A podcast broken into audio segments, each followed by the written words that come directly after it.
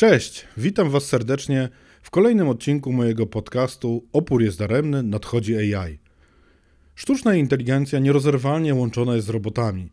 Roz, e, z robotami, z czymś na podobieństwo człowieka, czy też maszynami, które myślą i coś sterują.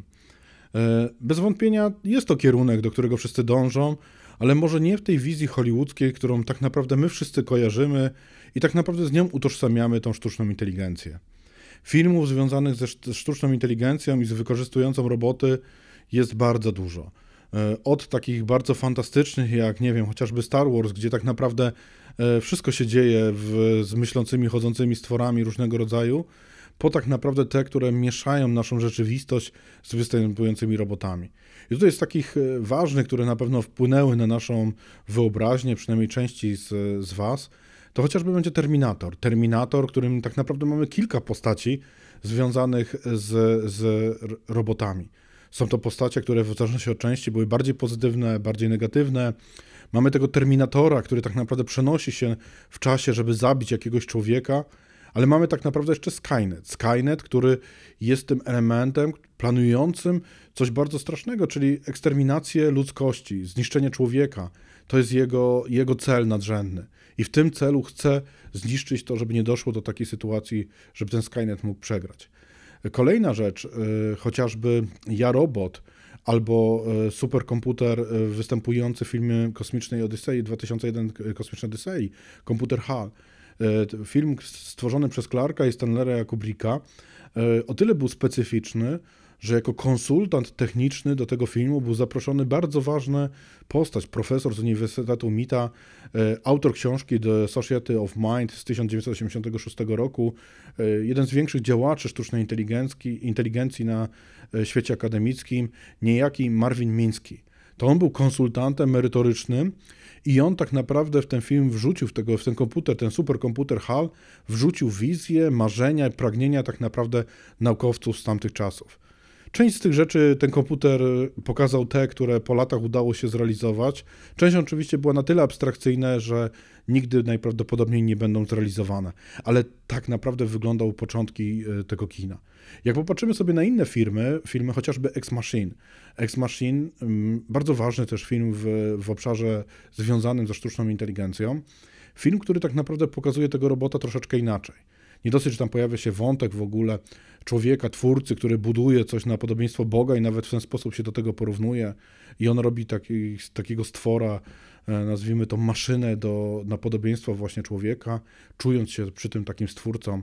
Mamy tam wątek testu Turinga, który jest niedoskonały, do którego się tak naprawdę można w cudzysłowie przygotować, czy też tą maszynę można przygotować. I mamy tam wątek właśnie tych maszyn, które się pojawiają. Maszyn, które zostały bardzo mocno animizowane. One tak naprawdę wyglądają jak człowiek, wyglądają e, bardzo dobrze. To jest e, atrakcyjna kobieta, która ma nieskazitelną skórę, urodę. Tak naprawdę osoba, która powoduje to, że nawet ten człowiek, który mają testować, w jakimś tam stopniu zaczyna darzyć ją emocjami. To wszystko powoduje to, że, e, że to jeszcze bardziej wygląda tak strasznie z perspektywy człowieka i relacji człowiek-maszyna. Autorzy tego filmu pięknie zaadresowali największe problemy związane tak naprawdę z wizją budowania robotów, budowania maszyn inteligentnych, e, maszyn myślących biorąc pod uwagę pierwszą rzecz, to, że ta maszyna potrafiła się w sposób uniwersalny wszystkiego nauczyć. Z danych, z wyszukiwarek była w stanie nauczyć się wszystkiego, nawet rozpoznawać mimiki człowieka, e, który mogła przez to rozpoznać, czy on kłamie, czy nie kłamie. Była kreatywna, potrafiła rysować. Też rzecz bardzo kwestionowana przez naukowców, czy tak naprawdę my jesteśmy w stanie nauczyć maszynę kreatywności. Kolejna rzecz bardzo ważna, ta maszyna miała pełne poczucie bytu, poczucie osobliwości, świadomości, świadomości istnienia, miała swoje doznania subiektywne, potrafiła odczuwać to, że ma płeć i że ta płeć tą płcią, cechami z tym związanymi była w stanie odreagowywać, działać jakoś też na, e, na, na tego człowieka i wykorzystywała to w sposób w jakimś tam stopniu świadomy. Co jest kolejną rzeczą kwestionowaną przez właściwie świat nauki, że my spodziewamy się, że nie będzie takiego związku maszyny z ciałem, jak jest to człowiek. My, jako ludzie, jesteśmy bardzo mocno powiązani. Ciało i myślenie jest tak naprawdę jakąś tam jednością. Z perspektywy maszyny ta świadomość bycia tej postaci versus maszyna, ona nie, nie byłaby tak wyobrażalna, jak tutaj to zostało przedstawione w tym filmie. Kolejna rzecz bardzo ważna to jest to, że ta maszyna potrafiła stawiać sobie cele, cele takie, do których dążyła, mieć jakieś tam zamiary, czyli tak naprawdę y, realizować swój kierunek, który tak naprawdę e, jakimś celem było. To jest rzecz taka, którą się spodziewamy, że maszyny nie będą potrafiły stawiać sobie celów, kierunków dążenia i tak naprawdę w tym kierunku iść. To będzie, to jest taka rzecz, która jakby przeczy temu, co spodziewamy się, że te maszyny mogłyby realizować. I bardzo ważny ostatni element, te maszyna potrafiła z innymi maszynami kooperować. To są elementy, które no, są przypisywane raczej jako cechy ludzkie i nie spodziewamy się, żeby maszyny mogły w ten sposób e, realizować to. W ogóle jakbyśmy chcieli nazywać te maszyny. Oczywiście to pojęcie robot, do którego jeszcze za chwileczkę przyjdę, bo ono jest w sumie z XX wieku. Wcześniej na to mówiliśmy troszeczkę inaczej. Mówiliśmy najczęściej android. Android od starogreckiego języka, andro to jest człowiek albo bardziej mężczyzna, id to jest kształt i wygląd, stąd się pojawiło android czyli takie powiedzenie, że coś jest na podobieństwo mężczyzny, na kształt, na wygląd mężczyzny. W ten sam sposób pojawiło się po, pojęcie gnoid od, te, od podobieństwa do kobiety, e, z tym, że no nie było to pojęcie bardziej, bardzo popularne. E, w tej chwili bardziej używamy pojęcia takiego bardziej uniwersalnego, czyli mówimy human, humanoid, od człowieka, a nie od mężczyzny czy, czy kobiety. E, również mamy takie pojęcie, jakim jest cyborg. Cyborg to jest połączenie tak naprawdę maszyny z człowiekiem. Mamy do czynienia z cyborgiem. Co jest bardzo ważne, no powstała taka nauka, nauka, która się nazywa cybernetyka. Jednym z takich ojców czy twórców tej cybernetyki z całą pewnością był e, no, wielki e, naukowiec, filozof, e, niejaki Norbert Wiener, który w 1000, bodajże 1948 roku chyba napisał taką ważną książkę Cybernetyka, czyli komunikacja i sterowanie w zwierzęciu i maszynie.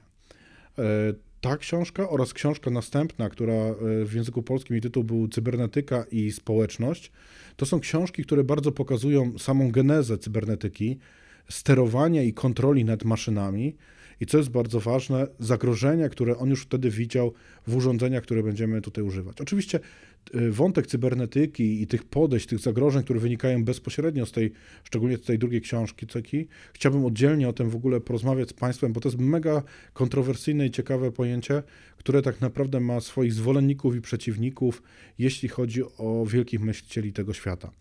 Y, to on właśnie pokazał nam to, że my musimy maszyny traktować jako narzędzia, i jako narzędzia z nimi postępować. My bardzo często w tej chwili, właśnie tak jak widzimy chociażby w tych filmach, zaczynamy te narzędzia traktować jako, by, jako byty niezależne, jako byty równe sobie. Chociażby w tym filmie, o którym mów, mówiłem, mamy do czynienia z takim uczłowieczeniem tego, e, tej maszyny do tego stopnia, że my zaczynamy ją traktować też w sposób jakiś, powiedzmy to, emocjonalny. Y, kolejna nauka, która jest bardzo ważna w przypadku, kiedy mówimy o robotach i o tych maszynach, które coś mają realizować na podobieństwo człowieka, czy też na podobieństwo istot żywych, to jest oczywiście mechatronika. Mechatronika, taka nauka, która pozwala budować i tworzyć takie rzeczy, które możemy wykorzystywać właśnie w takim precyzyjnym, podobnym do człowieka ruszaniu czy, czy, czy działaniu. E, wracając jeszcze na chwilę do e, Norberta Wienera, on napisał jeszcze w 1964 roku taką książkę God and Golem. E, Golem to jest taka postać mityczna, która tak naprawdę została sztucznie stworzona z materii i ożywiona poprzez magię. Tą analogię bardzo często my wyobrażamy sobie właśnie w robotach, w maszynach, a przynajmniej myśliciele, myśliciele czy wizjonerzy, w którą stronę te maszyny zmierzają. E, z tym, że oczywiście w tej chwili materia to jest coś, do czego dążymy, żeby ona była na podobieństwo może człowieka, a magia to jest właśnie ta, e, to, to coś myślące, te komputery, te algorytmy w jakiś tam sposób wykonywane, chociażby właśnie w, w rozumieniu takim obecnym komputerowym. E, kolejnym bardzo ważną postacią w rozwoju tak naprawdę robotów i podejścia do robotów był współtwórca fantastyki naukowej Isaac Asimov. Isaac Asimov e, powiedział taką tezę, czy też bardziej takie twierdzenie, e, które, które zostało nazwane kompleksem Frankensteina. To jest strach przed sztucznymi postaciami, strach przed podobnym, do człowieka bytu, bytem I właśnie to zostało nazwane właśnie kompleksem Frankensteina. Przywołuje to tak naprawdę jeszcze jeden wątek, że różne postacie w literaturze się pojawiały, które miały znamiona podobieństwa do robotów. E, ten Asimov jeszcze stworzył takie coś, co nazywamy prawami robotów. E, stworzył trzy prawa robotów. E, one brzmią tak bardzo, bardzo fajnie, bo jeżeli byśmy mogli sobie tak powiedzieć, że ta sztuczna inteligencja z tymi robotami miałaby się stosować do trzech określonych praw. Co nie, bez wątpliwości są takie ruchy i są takie działania w tym momencie na świecie, które dbają o etykę robotów i pod kątem w ogóle sztucznej inteligencji o etykę z tym związaną. Jak wyglądały prawa e, tego e, Izaka Asimowa? Otóż pierwsze prawo było takie, że robot nie może skrzywdzić człowieka. Ani sam w sposób świadomy, ani nie e, poprzez zaniechanie jakichkolwiek działań. Drugie, które było, to że robot musi być posłuszny człowiekowi, chyba że punkt pierwszy. Także nie można po prostu brać pod uwagę takiej sytuacji, że robot tak naprawdę skrzywdzi człowieka. No i kolejna rzecz bardzo ważna, trzecia, że robot nie może zniszczyć ludzkości, ani zaniechać jakiegokolwiek działania, które by doprowadziło do e, zniszczenia ludzkości. Czyli stawiamy sobie taką tezę, że roboty powinny się tak zachowywać, żeby nie krzywdzić, być posłuszne i nie zniszczyć ludzkości. Wychodząc z tego założenia, oczywiście ta sztuczna inteligencja i to wszystko byłoby bardzo bezpieczne i nie czulibyśmy takich podświadomie różnego rodzaju zagrożeń. Ale oczywiście nie w tym są główne zagrożenia związane ze sztuczną inteligencją, czy też niewłaściwym stosowaniem maszyn, e, nazwijmy to myślących. E, jeszcze, jeszcze ostatnie słowo a propos tego Izaka Simowa, ponieważ on też jeszcze jedną ciekawą rzecz stworzył. Stworzył taką E, naukę, rodzaj e, mózgu, rodzaj myślenia, która została nazywana pozytronika. Pozytronika to jest taka minimalna świadomość, którą by właśnie miały roboty, żeby realizować te tezy, które on sobie założył, tak? Czyli zakłada on istnienie robotów, które mają pozytronikę, czyli taki sposób myślenia, taki sposób świadomości realizujące te prawa, o których on tutaj powiedział. Zostawmy na chwilę te roboty, te myślenie tych robotów, zajmijmy się jeszcze momencik z tymi aspektami takimi bardziej technicznymi.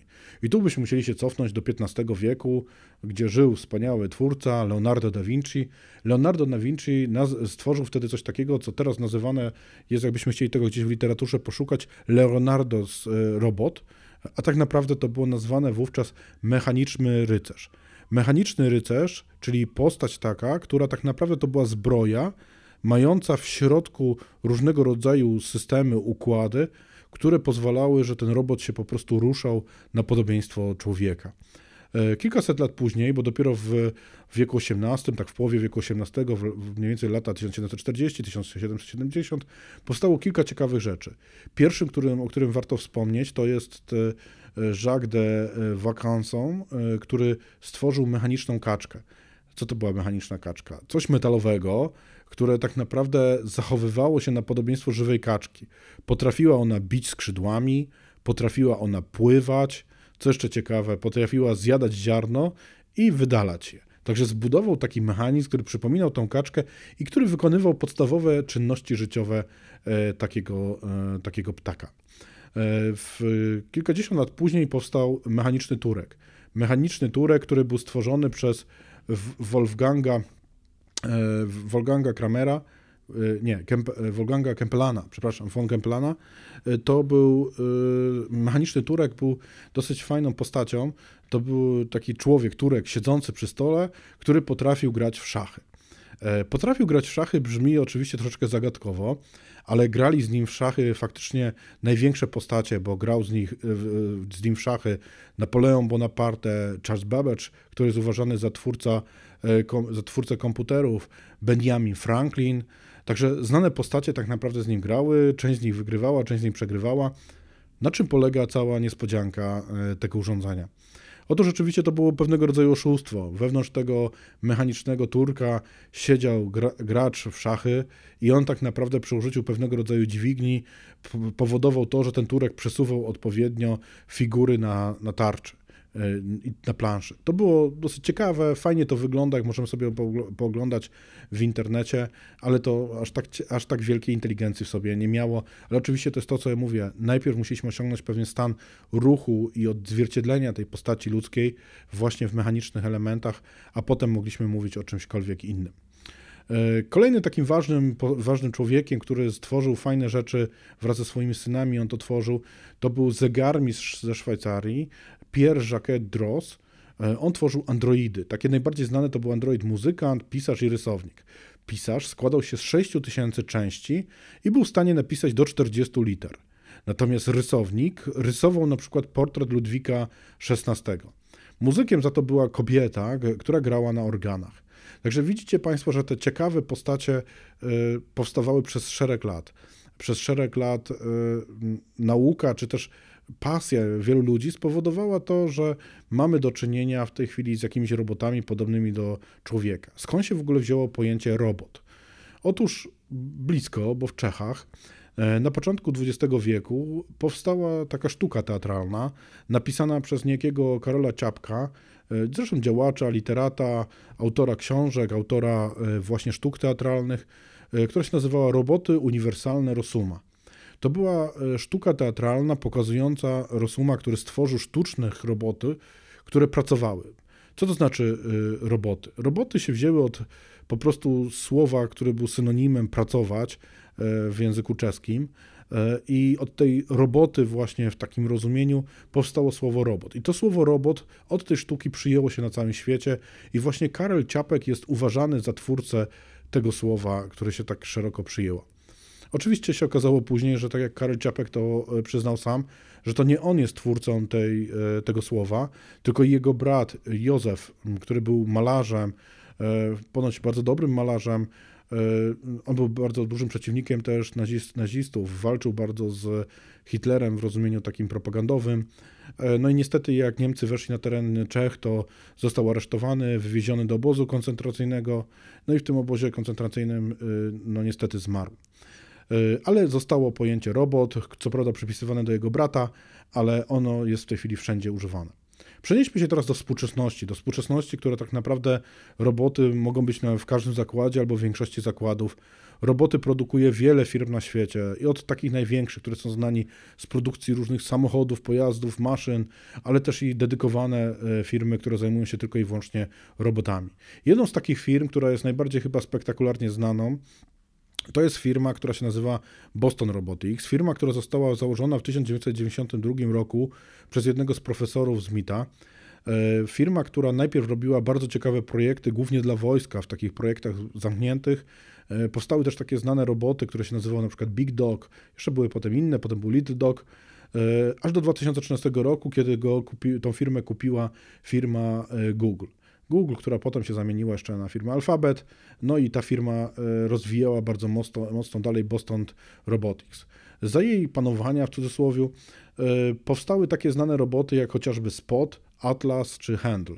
E, Spot to jest taki robot, który może Państwo widzieli na różnego rodzaju filmach na YouTubie, bo to trzeba przyznać no, z, z całą otwartością, że Boston Robotics potrafi genialnie promować swoje roboty robią pewnego rodzaju filmiki pokazujące te roboty w bardzo dziwnych sytuacjach.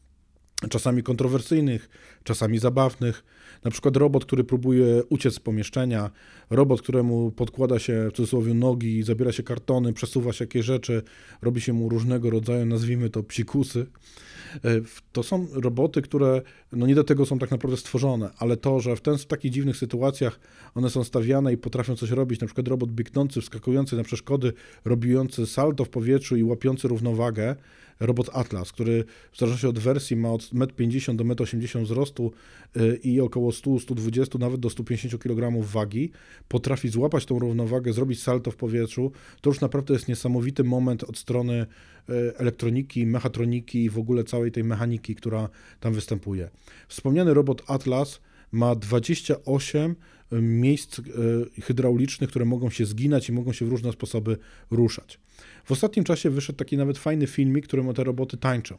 Oczywiście one, one tańczą akurat e, do piosenki Do You Love Me, ale mm, to, że akurat to jest Do You Love Me, to specjalnie znaczenia nie ma, bo te roboty nie tańczą w rozumieniu ludzkim, czyli słysząc jakiś rytm, słysząc jakieś, jakieś emocje, budując jakieś emocje, zaczynają się ruszać. Nie, one mają po prostu zaprogramowany bardzo fajny ruch, gdzie one fajnie wyglądają, tańczą najpierw atlasy, potem wjeżdżają spoty i tańczą bardzo fajnie, e, potem właśnie wchodzą te spoty, bo one mają takie nogi jak psy, i potem wchodzą właśnie, wjeżdżają bardziej handle, które się zaczynają ruszać.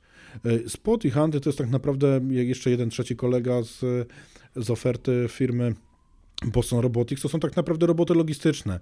Najtańszy z nich bodajże kosztuje 75 tysięcy dolarów, e, także nie jest to tania zabawka, ale one mogą różne ciekawe rzeczy właśnie realizować. E, no i patrząc na to, e, Boston Robotics dalej się troszeczkę zmieniał, potem w 2017 roku kupił ich SoftBank od Alphabeta, w 2020 znowuż większość akcji została odsprzedana firmie Hyundai. Z takich ciekawych rzeczy Spot też został zamieniony na Zeusa i jest częścią właśnie projektu SpaceX, który tak naprawdę mm, wykorzystuje też tego robota w swoich działaniach, nazwijmy to kosmicznych. Roboty w logistyce, roboty w zastosowaniach biznesowych, w przemyśle, naprawdę ich jest bardzo dużo. O tym na pewno poopowiadam więcej przy jakiejś innej okazji, bo zastosowaniach w biznesie robotów jest bardzo dużo. Czy te roboty jeszcze mają sztuczną inteligencję, czy nie, to jest kwestia tylko i wyłącznie naszego dozewnictwa. Jeżeli one potrafią analizować obraz, analizować różnego rodzaju sygnały, wyciągać z nich jakieś wnioski, to jest to na pewno jakiegoś rodzaju tak zwana słaba sztuczna inteligencja, dedykowana, jakaś sztuczna inteligencja, która jakieś pewne czynności potrafi zrobić. Część tych robotów ma zaprogramowane po prostu jakieś działania bardziej tak warunkowo, ale to jest na pewno podwalina tego, o czym tak naprawdę mówimy. E, roboty mogą mieć też wszelkiego rodzaju zastosowania w wojsku czy w przemyśle innego typu, bo to mogą, robotami mogą być na przykład takie pojazdy, e, to mogą być roboty, które na przykład e, służą do, przez saperów używane do rozbrojenia bomby albo mogą być takie, które są używane jako patrole, żeby bezpiecznie było na przykład na froncie czy w jakichś takich sytuacjach. E, roboty mogą być wykorzystywane do testów i monitorowania trudno dostępnych miejsc, nie wiem, jakieś studnie, rurociągi, jakieś tego typu rzeczy z perspektywy e, takiego działania. Także zastosowań do robotów jest naprawdę bardzo dużo i bardzo dużo można o nich mówić. Oczywiście to mówię, teraz wspominałem o samych robotach, które w taki sposób materialny mają tą postać mechaniczną czy mechatroniczną, z którą mamy do czynienia, ale roboty też mogą być tak naprawdę informatyczne, takie zwykłe, software'owe, programowe.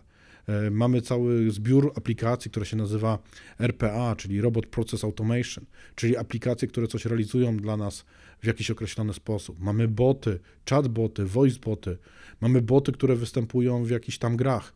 O samych botach jest dużo rzeczy do opowiedzenia i zastosowaniu w ogóle w biznesie tego typu rzeczy to jest cały właściwie odrębny temat.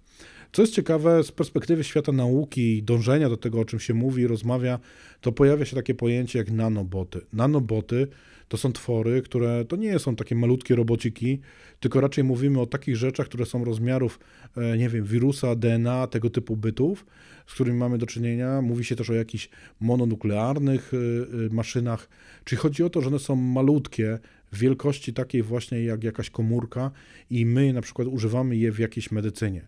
Czyli umiemy sobie wyobrazić takiego nanobota, który coś wewnątrz naszego organizmu naprawia, czy jakieś takie działania ma. Oczywiście to na razie brzmi jako e, całkowita fantazja i wyobraźnia, ale popatrzmy, jak mocno zmieniła się technologia w ostatnich 100 latach. Jeszcze 100 lat temu nie mieliśmy komputerów. Jeszcze 100 lat temu y, wyobrażaliśmy bardziej sobie taki, taki komputer. 100, y, jakieś 70 lat temu powstawały te pierwsze komputery, które ich były tam 2-3 na świecie w tym momencie. W tym momencie, kiedy my żyjemy, mamy kilka miliardów tak naprawdę smartfonów, nie licząc jeszcze komputerów, superkomputerów i wszelkiego rodzaju urządzeń wykorzystujących tak naprawdę procesory tutaj chociażby wspomnę o pralkach czy tego typu urządzeniach w gospodarstwie domowym. Także czy będą te nanoroboty w najbliższym czasie, czy nie, ciężko powiedzieć, ale nie możemy lekceważyć, że ten kierunek e, będzie się też rozwijać i ten kierunek faktycznie może pomóc nam, e, przynajmniej ja sobie robię jakieś nadzieje, że lepiej może wyglądać jakaś medycyna, kiedy właśnie takie nano urządzenia będą mogły działać. Kiedyś to było też nie, nierealne dla nas, że mogliśmy na przykład serce naprawić poprzez jakieś mikroelementy mechaniczne, które przez żyły wpuszczamy, no to też sobie możemy teraz wyobrazić, że za jakiś czas to będą właśnie takie małe urządzonka, które są takich e, no, to jest mało powiedziane, bo mówimy tutaj o nanotechnologiach. Kolejna rzecz, bardzo ważna, która się znowuż pojawia bardziej w aspektach takich społeczno-socjologicznych, e, pojawiła się taka nauka, czy bardziej podejście, które jest nazywane antrobotyka. Co to jest antrobotyka? Antrobotyka to jest takie holistyczne podejście, które mówi o tym, że nie ma ludzkich społeczności bez tych technologii, algorytmów, protokołów, urządzeń, tego wszystkiego, co nas otacza. Także my możemy powiedzieć, że jesteśmy antrobotami. Także nie jesteśmy tak naprawdę robotami, ale już nie jesteśmy takimi ludźmi w takim rozumieniu społecznym, jak to wyglądało ileś dziesiąt lat temu, kiedy nie byliśmy tak mocno uzależnieni od technologii, kiedy ta technologia tak mocno była w naszym, w naszym rozumieniu, w naszym życiu codziennym. Bardzo ważne tematy, które płyną tak naprawdę z tego e, dzisiejszego spotkania dla Was, do tego, co opowiadam tutaj o tych robotach, o tym, jak to tak naprawdę, jaki ma związek ze sztuczną inteligencją, to jest cały wątek, e, moim zdaniem, fascynujący świadomości, zrozumienie tego, czym jest ta świadomość, bo bez niej tak naprawdę nie ocenimy, czy coś myśli, czy coś jest inteligentne. Jak my nie rozumiemy, czym jest ta świadomość, czym jest osobliwość, jak definiujemy kreatywność, co oznacza, że ktoś jest kreatywny, czy kreatywny, czy innowacyjny, y, jak to działa maszyna, jak człowiek, jeśli chodzi o właśnie chociażby stawianie celu, y, zbudowanie tych własnych potrzeb, te aspekty około społeczno, y, społeczne, ale też tak naprawdę wynikające z kognitywistyki, z badania tego, jak to wygląda to myślenie, są moim zdaniem też bardzo fascynujące i fajne, żebyśmy sobie o nich chociażby chwilę podyskutowali. Pewnie odpowiedzi na nie nie znajdziemy, ale przynajmniej będziemy mieli chwilę e, satysfakcji, zagłębienia się w, e, w takie ciekawe tematy. Dzięki, że wysłuchaliście mojego kolejnego odcinka podcastu. Tyle w dzisiejszym odcinku. Zachęcam do śledzenia na portalach streamingowych, gdzie e, pojawiają się kolejne odcinki, ewentualnie na stronę na Facebooku, gdzie no, też informuję o nowościach, o takich rzeczach, które tego podcastu dotyczą. Zachęcam również do jakichś dyskusji, e, sugerowania jakichś tematów, które warto by było wyrazić w następnych odcinkach. E, I cóż, e, do usłyszenia, do kolejnego razu. Dzięki, cześć.